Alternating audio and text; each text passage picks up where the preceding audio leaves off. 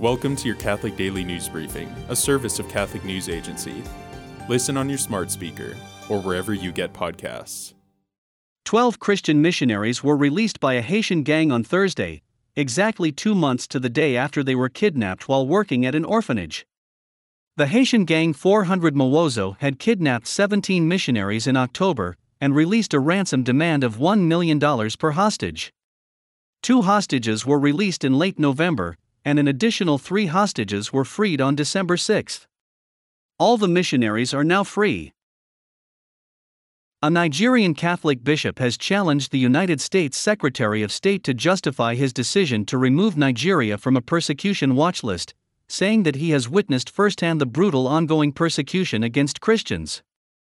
Bishop Stephen Dami Mamza of the Diocese of Yola said in an interview released yesterday, quote, As far as we are concerned, here in Nigeria the persecution is more intense now than ever. In Nigeria as a whole, at least 60,000 Christians have been killed in the past two decades. An estimated 3,462 Christians were killed in Nigeria in the first 200 days of 2021, or 17 per day, according to a new study.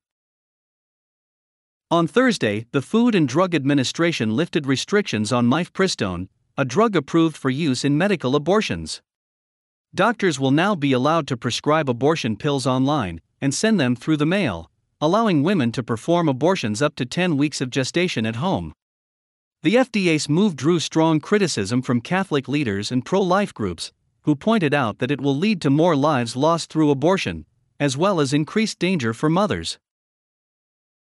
A new survey of U.S. adults has found that just over half of Catholics pray every day, down from 59% from 2014, and only 26% of Catholics report attending religious services at least once a week.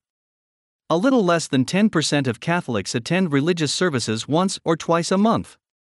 That leaves the far majority of Catholics, 65%, only attending religious services a few times a year or less. While the majority are infrequent attendees, only 14% of Catholics said they never attend. In the same survey, 61% of Protestants reported praying every day, while 22% say they pray weekly or monthly. Only 10% of Protestants seldom or never pray. The U.S. Senate passed a bipartisan bill on Thursday, banning goods made with forced labor in the Chinese region of Xinjiang from entering the United States. This comes after the U.S accused China of committing genocide against the Uyghurs and other Muslim ethnic minorities in Xinjiang. The bill now heads to the president's desk to be signed into law. The blood of Saint Januarius liquefied on Thursday after a day of intense prayer in the Italian city of Naples.